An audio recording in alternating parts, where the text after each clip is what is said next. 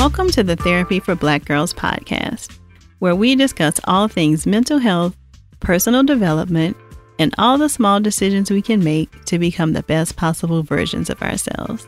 I'm your host, Dr. Joy Harden Bradford, a licensed psychologist in Atlanta, Georgia. To get more information and resources, visit the website at therapyforblackgirls.com.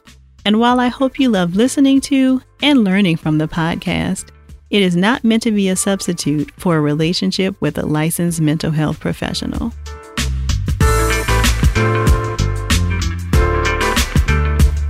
Hey, y'all.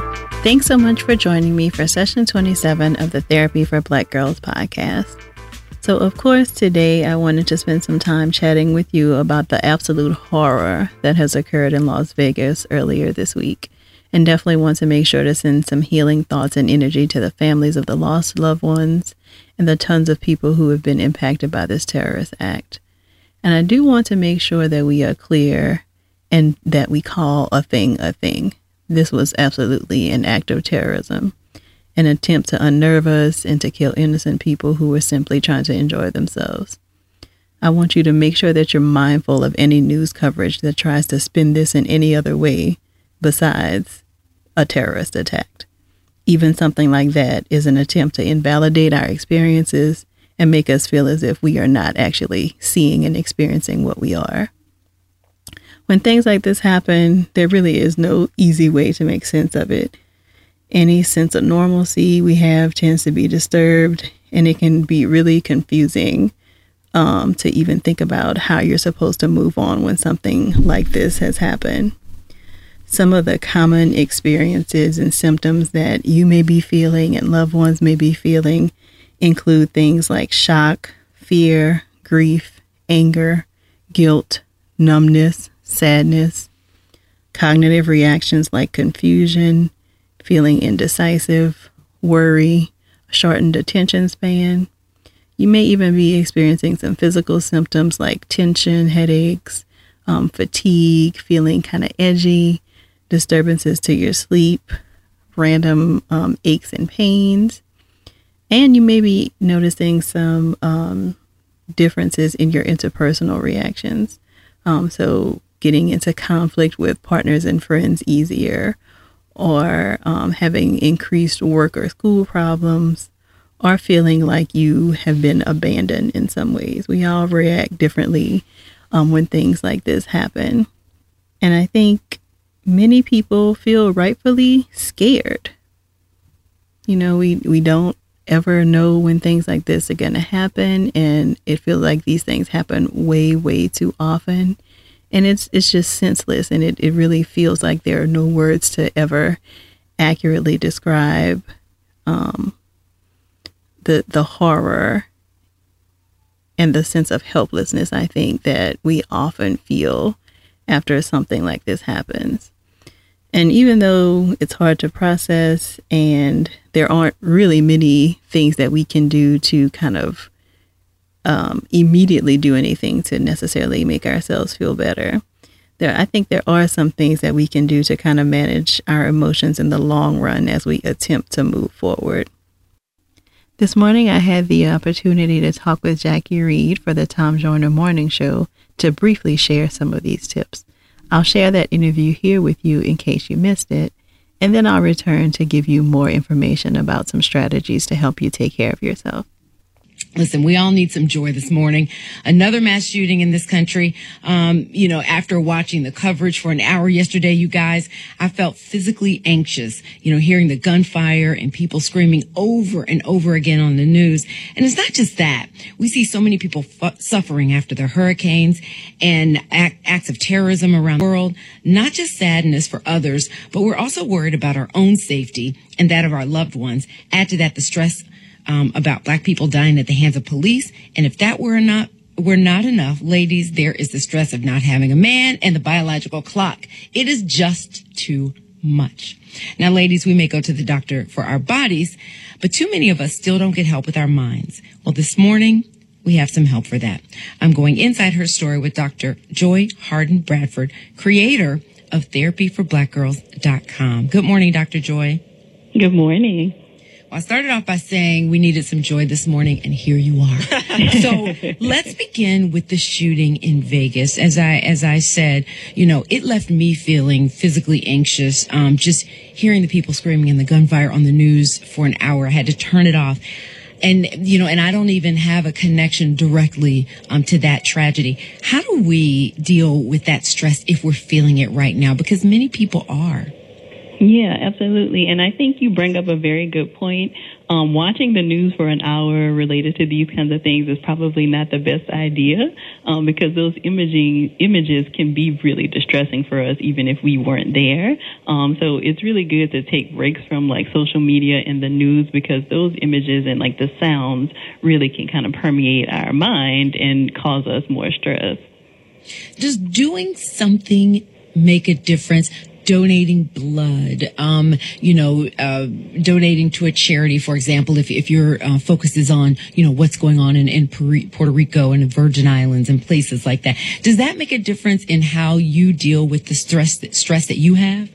It absolutely does because it gets you out of your own mind and gets you focused on giving to others, which is always a good thing. Now, I, I talk specifically about um, black women because we do carry a lot of stress. Mm. Um, in addition to what's going on, you know, to, with others around the world, we have a lot of stress in our lives, but we don't necessarily get the help for. Why is it that a lot of black women don't take their mental health um, that seriously? I think there's still a lot of stigma related to mental health and counseling. People don't quite understand what it is. Um, it feels really weird to go to this stranger and tell them kind of all of your close personal business. Um, you know, a lot of us grow up kind of um, with the idea of what goes on in our house stays in our house. Mm-hmm. And I think that that sometimes prevents us from seeking the help that we need related to mental health. I noticed that a lot of um, black women that I've spoken with have trouble finding a therapist that they feel that they can trust um, and share their innermost secrets with. And a lot of times they want that to be another black woman. Why is it so difficult to find, or or how do you go about finding a therapist that you connect with? Yeah, so I mean, just in the field generally, there are not as many um, black women therapists. You know, there are quite a few of us, but not enough, of course, to service everybody who may want services. Um, so what I have done on my website is created a therapist directory. So you can go to therapyforblackgirls.com slash directory and find listings of therapists in your state um, who many of them who have been recommended by other black women who've gone to them.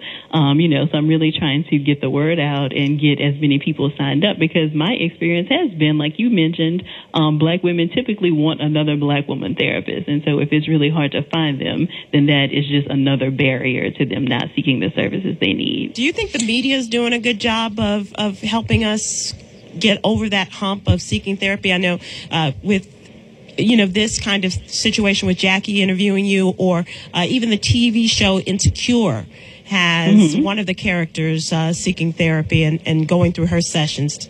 Are, we doing a good job? I think we're doing a better job. You know, I was really impressed to see that on Insecure this season. Um, you know, because I think it helps to kind of pull back the curtain on what happens when you actually go to a therapist's office. Oh, hmm. interesting. Yeah. Yeah. Yeah. I, that, that's a really good question, Sybil, about that because that was, um, you know, you see it sprinkled out here and there throughout the media with, with entertainment and television shows, but not often with black characters. So I was happy to see that on Insecure. So how do you know, Dr. Joy, that you're connecting, um, with the right therapist? Is it like, um, you know, finding a, a, caterer for an event, for example? you know what I mean? Should you interview people or should, if you find a, the number, you know, the name and number for a therapist, should you just go to that therapist or should you go through a process of, of interviewing interviewing them?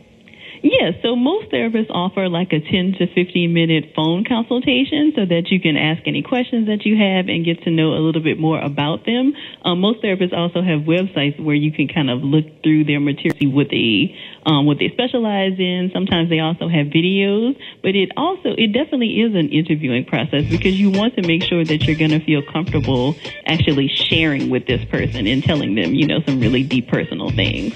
Mm. And how do you know, really quickly, Dr. Joy, that you may need therapy? What are think the we can all benefit. We can all benefit from therapy, but Yes. definitely any signs of distress. So if you are noticing that you're not sleeping, not eating, anything that's a marked difference from how you typically move is a good sign that you need therapy. Oh gosh, right, thank I, I you. needed this for a long Yeah, time. right. Dr. Joy Harden Bradford, and the website is therapyforblackgirls.com. Check it out, you guys. Thank you, Dr. Joy. Thank you. So that was my conversation this morning with Jacque, where I talked about the impact of the Las Vegas shooting on our mental health, as well as how to find a therapist if you need one. I want to also expound on that tip more now. So the first one, um, and if you've been listening to the podcast a while, you know that um, my first tip will be, of course, to monitor and manage how much time you are spending looking at social media and the news. Um, and I know, of course, we want to be connected and to be sure that we're up on the latest updates about this tragedy. But the constant connection can really be damaging. So, continuously scrolling through Facebook and Twitter and um, checking CNN and whatever your website is, your news website is of choice, um, those kinds of things can be really damaging, particularly if it involves you watching the footage from the actual attack where you see the crowd literally running for their lives. And I think because as a society we are exposed to so much violence and gore, it sometimes feels like it's okay to watch these things um, over and over again. But it actually is very, very unhealthy and is very damaging to your psyche. Visual memories are our most powerful memories. And so we definitely have to be careful with what we're consuming related to these images. The second step is allowing yourself to feel what you're feeling. Um, in the episode, sometimes you got to feel the feels. I definitely talked about um, how it's important after things like this to make sure that you're allowing yourself to actually feel whatever feelings come up for you. You may have an immediate reaction to push your feelings away or to be embarrassed by your feelings. But optimally, you want to allow yourself to feel whatever you're feeling without any judgment, but instead coming from a place of curiosity towards your feelings. So, for example, you may notice that you're feeling more anxious this week, which I think a lot of us are. Instead of saying things to yourself like, Why are you anxious? You live all the way in South Carolina, far away from where this happened, and you're fine. There's nothing for you to be worried about. Instead of saying something like that, you could try saying something like, Hmm, I'm noticing I'm much more anxious this week. Where is this coming from? And then I want you to interrogate the feeling. Do you feel scared? Do you feel angry? Do you feel isolated? What is the feeling that's actually coming up for you? It's much more effective to try to explore where our feelings come from as opposed to trying to not have them or trying to rationalize why they're wrong. The third strategy or step that you can use to try to um, kind of make as much sense of this as possible and manage your emotions is to try to maintain your routine. So, the goal of terrorism is to make us too afraid to continue to live our daily lives. So, when you feel able to, I want you to resume your typical routine. And it's okay if you feel fearful of attending events with large crowds or places where there'll be loud noise for a while. All of that is totally normal.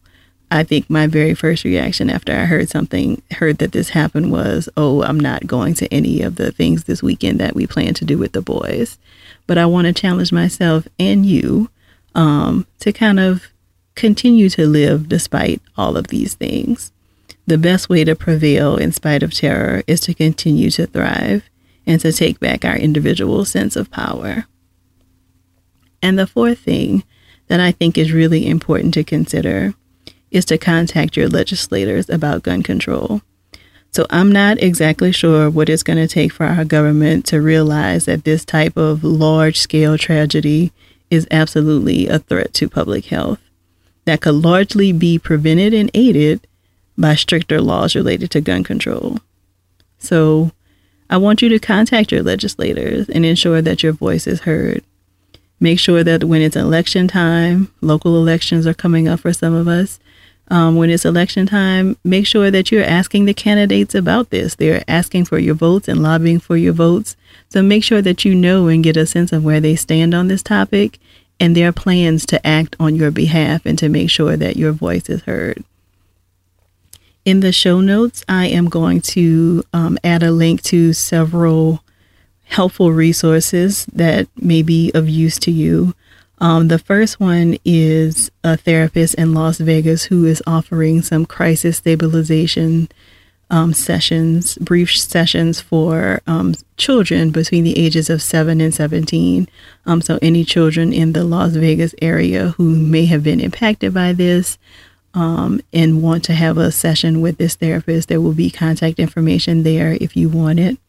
Um, I'll also include some information for any therapists who are um, trauma trained, trained to deal with these kinds of things. Um, the Mandalay Bay Casino, which is where this happened, um, is asking for crisis counselors to come there and volunteer their time to help.